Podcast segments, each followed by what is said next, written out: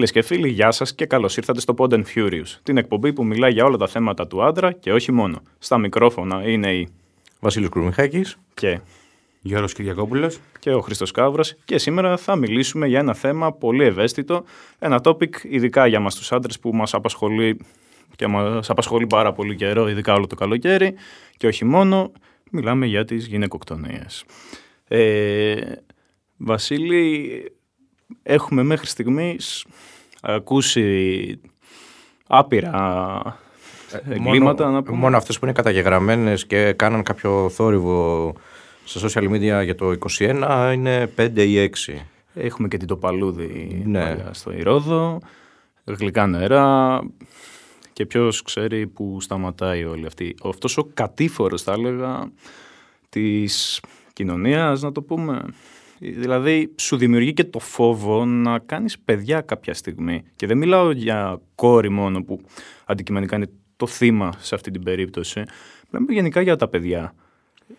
Ναι, σε κάνει να αναρωτιέσαι και να έχεις ένα υπαρξιακό ζήτημα και για τον ίδιο στο ρόλο. Δηλαδή, ε, όχι μόνο για τα παιδιά που θα θες, αλλά και εσύ ο ίδιος τι, αν έχεις κάνει κάτι κακό κάποια στιγμή. ή, ε, ή- ή- ε, δηλαδή μια, δημιουργείται μια συλλογική ενοχή και, μια δεύτερη, και δε- δημιουργούνται δεύτερες σκέψεις για οτιδήποτε έχεις κάνει ως άντρας ε, στην πορεία σου. Δεν είναι σε τι κόσμο φέρνει το παιδί σου, αλλά και πώς προετοιμάζεις εσύ το παιδί σου για να ζήσει σε αυτόν τον κόσμο. Ναι, έχεις και ήδη δηλαδή έχεις μια ενοχή από πριν για τον κόσμο που θα του δώσεις. Επίσης αυτή τη στιγμή να θυμίσουμε ότι ο Γιώργος Κυριακόπουλος είναι πατέρας ε, παιδιού, είναι, έχει μια κορούλα και οπότε έχει και καμιά, μια, θα έλεγα, μεγαλύτερη ευαισθησία στο θέμα, δηλαδή εμείς, εγώ ας πούμε που δεν έχω, δεν έχω παιδιά. Θα σου και- πω κάτι ναι. και συγγνώμη που σε διακόπτω. Το αρνητικό σε όλο αυτό είναι να πει κάποιος ότι έχω παιδί και είμαι λίγο πιο ευαισθητοποιημένος σε αυτό το ζήτημα. δεν Ε, το- πρέπει να καταλαβαίνει- ισχύει κατα- αυτό. καταλαβαίνεις τι Καταλαβαίνω λέω τι όμως. λες. Δεν πρέπει να ισχύει αυτό. Πρέπει όλοι να είναι ευαισθητοποιημένοι σε ένα τέτοιο ζήτημα. Έχουν ή δεν έχουν παιδιά. Μμ, όχι, ε, ίσως το διατύπωσα και είναι εγώ αυτό το λίγο κακό. λάθος. Όχι, δεν είναι το γιατί mm. εσύ κα- ε, λάθος. Είναι το κακό που υπάρχει στην ελληνική κοινωνία. Αν το διπλανό το σπίτι μπορεί να πιάσει φωτιά και δεν πιάσει το δικό μου, δεν με πειράζει. Αν αρχίσει η φωτιά και έρχεται και σε μενα για να μην το πω με πιο άσχημο παράδειγμα, τότε θα αρχίσω να ενδιαφέρομαι κι εγώ και θα κοιτάω τι πρέπει να κάνω για να μπορέσω να το σώσω. Είναι αυτή η ευχή το μακριά από εμάς. Κάπως Η κα- αλλιώς η την έχω κακή- σκεφτεί αυτή. ναι. Αυτή την ευχή Ναι, όμως ναι. κάπως αλλιώς, ναι. Η- ναι, ήταν η κακή στιγμή, η κακή ώρα. Ναι. Δεν πιστεύω Έτσι. ότι υπάρχει. Σε αυτή τη συγκεκριμένη περίπτωση που μιλάμε τώρα δεν υπάρχει κακή στιγμή. Δεν είναι, δηλαδή, δεν πιστεύω ότι ήταν. ε, ε, σε διάφορες περιπτώσεις ήταν. Γιατί είναι δύο πρωταγωνιστές, έτσι. Μιλάμε τώρα... Ο θήτης και το θύμα. Μιλάμε για τη Φολέγανδρο. Γενικά, συγκεκριμένα όχι, τώρα. στο Ή- λέω γενικά. Το θύμα και ο θητη Τουλάχιστον δύο άτομα. Γιατί μπορεί να είναι και οι περισσότεροι θήτες, αλλά ας πάρουμε αυτή την περίπτωση. Δεν είναι κακιά στιγμή, βρέθηκα δίπλα, ε, έχασα το μυαλό μου και έκανα αυτό το έγκλημα. Ε, Έχεις ένα, βασικά, είναι το θέμα, όπως το έθεσε στην αρχή ο Βασίλης, ότι μπορεί να... Έχω, κα- έχω, έχεις αναρωτηθεί, μας έχει κάνει όλους αυτό, να αναρωτηθούμε αν έχουμε όντως κάνει κάτι κακό παλιότερα, άμα το πώς θα αντιδρούσαμε κι εμείς, δηλαδή το σκέφτεσαι αυτό λίγο; Προσωπικά σκέφτομαι ότι δεν υπάρχει, αν έχω κάνει εγώ κάτι κακό, είναι, είναι άσχημο αυτό που θα πω τώρα, αλλά είναι τι, μας, τι κακό έχουν κάνει οι προηγούμενες γενιές, οι πατεράδες μας και οι μανάδες μας. Άμα σκεφτείς, η, η ελληνική κοινωνία πριν από μερικά χρόνια ήθελε τη γυναίκα να είναι μέσα στο σπίτι και τα όρια της να είναι το σπίτι, πουθενά άλλου. Να φτιάξει φαγητό, να πλύνει τα παιδιά, να μεγαλώσει τα παιδιά και ήταν αυτό. Το, αυτό. Και ο πατέρας ήταν σε πολλές περιπτώσεις ο άνθρωπος που έβγαινε έξω και έκανε κάποια δουλειά, αλλά μέσα στο σπίτι ενεργούσε ως ε, βασιλιάς. Ε, με λίγο πιο μετά- άσχημο τρόπο. Ναι, μετά το, μετά το παιχνίδι και το φαγητό, ας πούμε. ε, Πόσες αράζω, φορές ναι. μπορεί να έχει τύχει σε, κάποια, σε ένα ελ- ελληνικό τραπέζι να βλέπεις να τελειώνει το φαγητό και οι άντρες να, Να κάθονται, κάθονται. ήρεμοι και να ε, κάνουν ε, άλλες δραστηριότητες για να μην ε, ποινικοποιήσουμε τις δραστηριότητες και να λένε Όχι, αυτό το- γυναίκα φέρε το... Είναι το καφέ». στερεότυπο που παίζουν οι άντρες στο τάβλι στο μπαλκόνι και οι γυναίκες κάνουν μεζεδάκια. Ναι, ή το... Αλλά δεν έχει γίνει ποτέ το αντίθετο. Να παίζουν οι γυναίκες χαρτιά, ας πούμε, και που είναι πάλι το άλλο στερεότυπο και οι άντρες μέσα να φτιάχνουν. Σε αυτή την περίπτωση η γυναίκα γίνεται με τη μία ε, η κακή της υπόθεσης. η χαρτοπέκτρα, Ναι, ναι. η κουτσομπόλα. Ε, όλα αυτά τα στερεότυπα που Όλα έχουμε τα δεις στο- στερεότυπα αυτά και αυτά έχουν περάσει σε εμάς.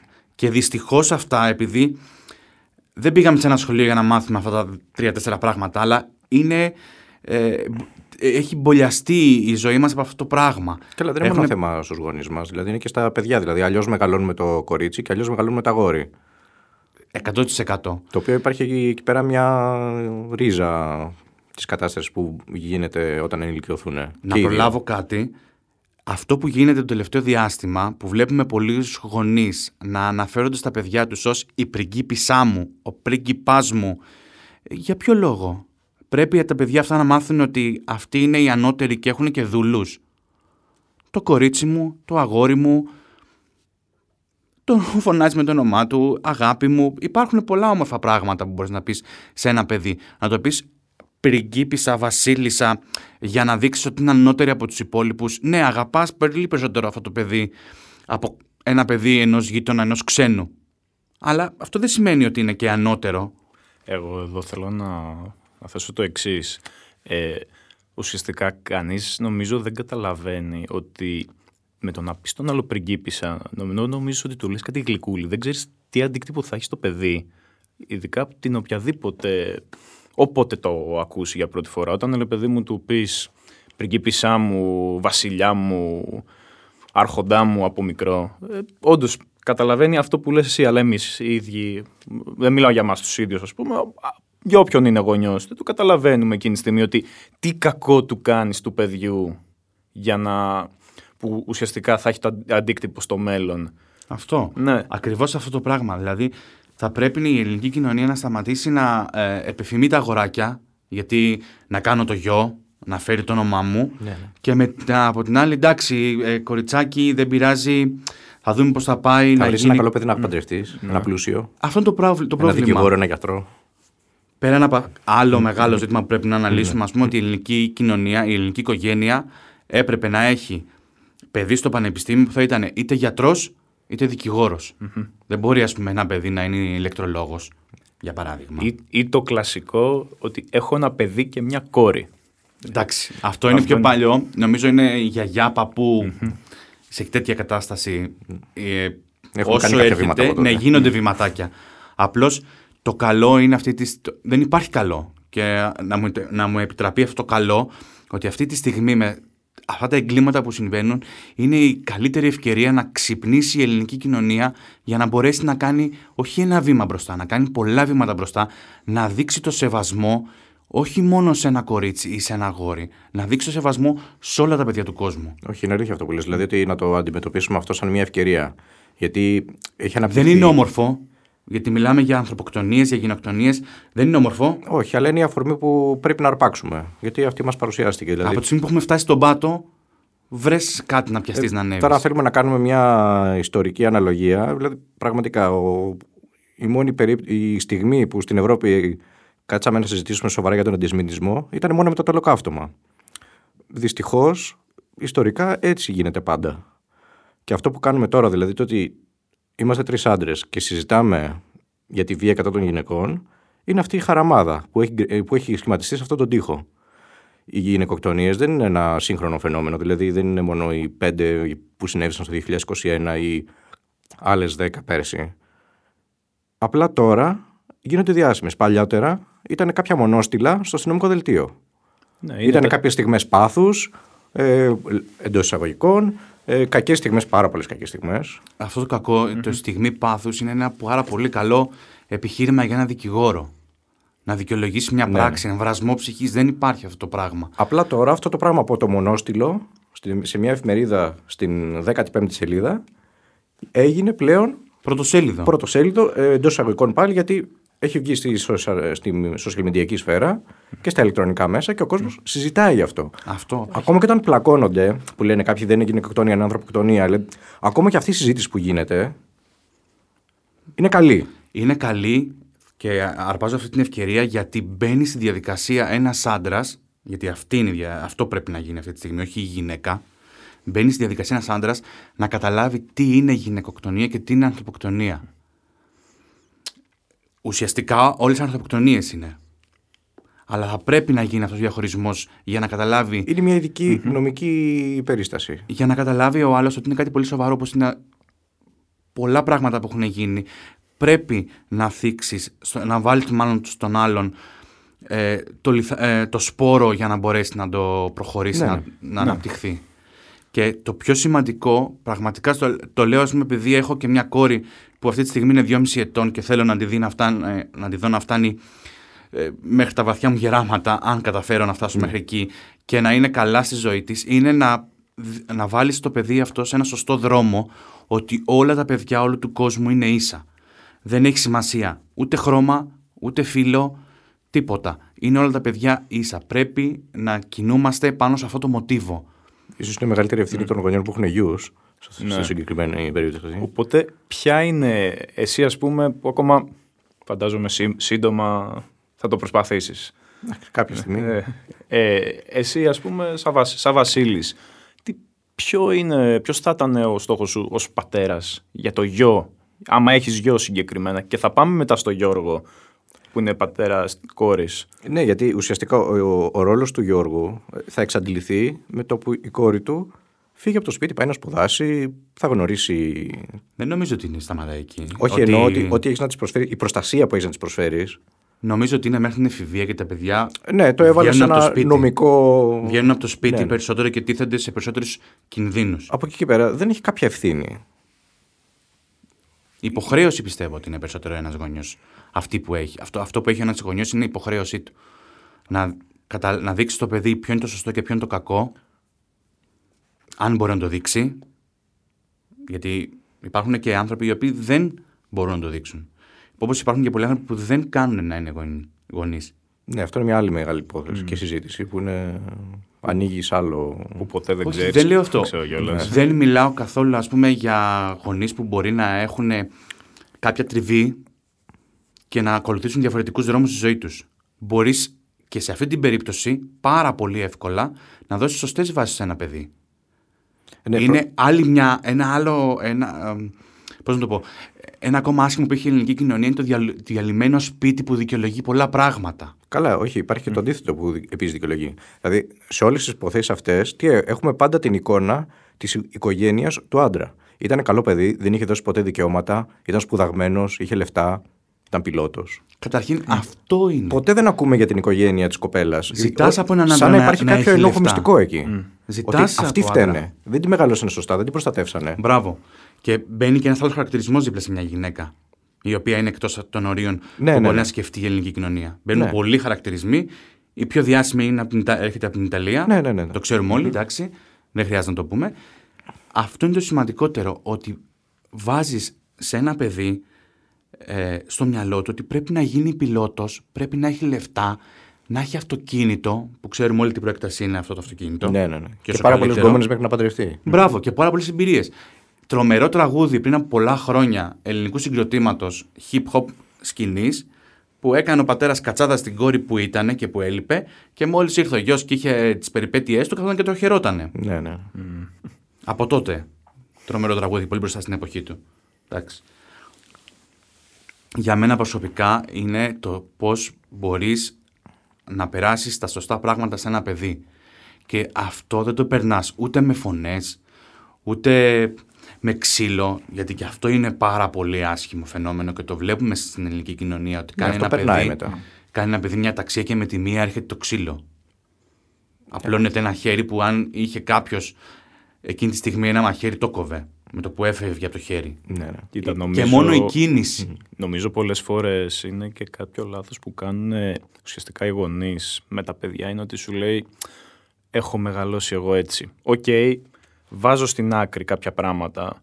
Μπορεί παλιότερα οι γονείς, ας πούμε, οι δικοί μου, να με βαρούσανε. Σου λέγω τώρα ένα παράδειγμα, άμα έχω κάνει κάποια αταξία εγώ, να μην θέλω να το βάλω αυτό στην διαπαιδαγώγηση του παιδιού μου, ας πούμε.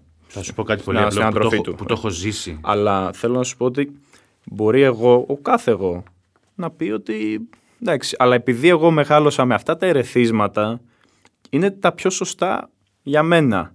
Οπότε δεν είναι όμως πλέον, επειδή και, και η κοινωνία αλλάζει, αλλά δεν είναι αυτός ο λόγος, γιατί βλέπουμε που οδηγείται κιόλας όλο αυτό, όταν έχεις κάνει κάποια πράγματα. Όταν θες να περάσεις κάποια πράγματα στο παιδί, δεν πρέπει να τα περνάς ουσιαστικά αυτά που θεωρείς εσύ ο ίδιος ότι είναι σωστά για σένα, αλλά ότι είναι σωστά για το ίδιο. Οπότε.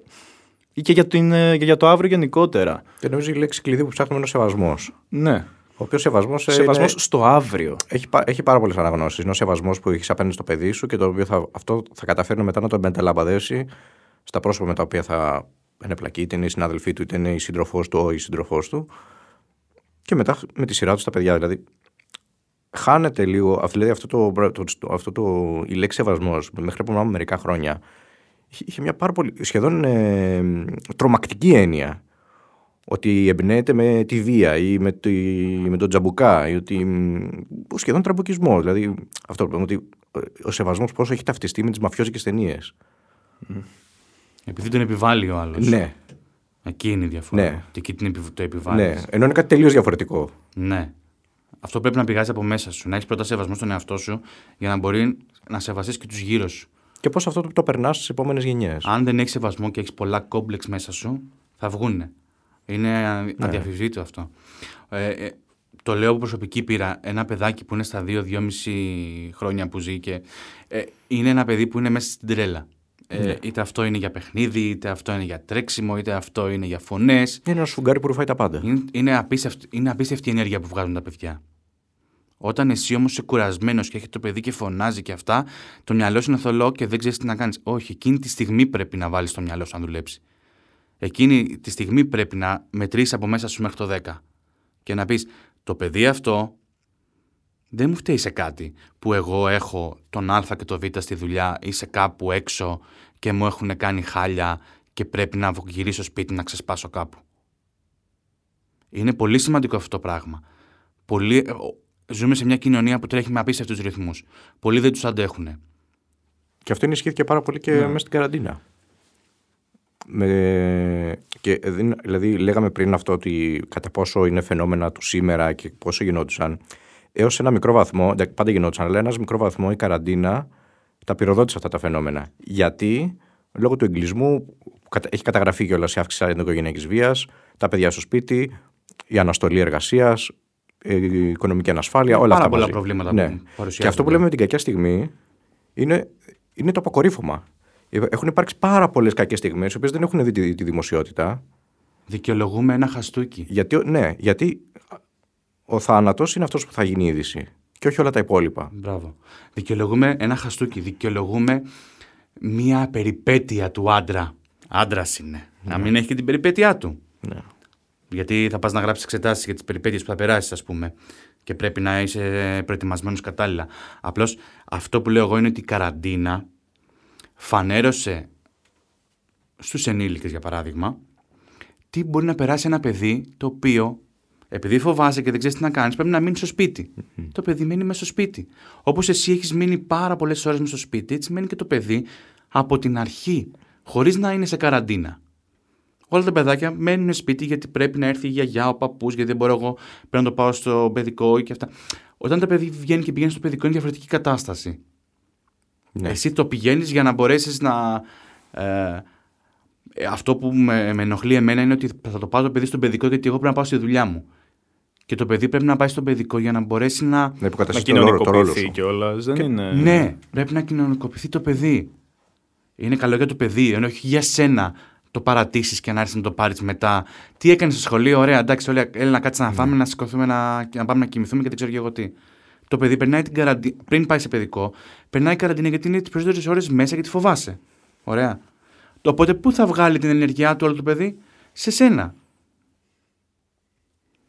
Γενικά υπάρχουν πολλές αναγνώσεις για αυτό το θέμα. Σίγουρα μια εκπομπή δεν φτάνει να τα συζητήσουμε, αλλά αυτή η εκπομπή έφτασε στο τέλος της. Α ελπίσουμε αυτό που είπε. Και είναι μια μικρή χαραμάδα. Α προσπαθήσουμε να την ανοίξουμε λίγο περισσότερο και σιγά σιγά με την ορμή ίσως σπάσει και αυτός ο τείχος. Αυτή ας είναι η ευχή μας Ακριβώς. κλείνοντας. Ε, ένα Potent Furious έφτασε στο τέλος του. Σας περιμένουμε στο επόμενο. Γεια σας. Γεια σας.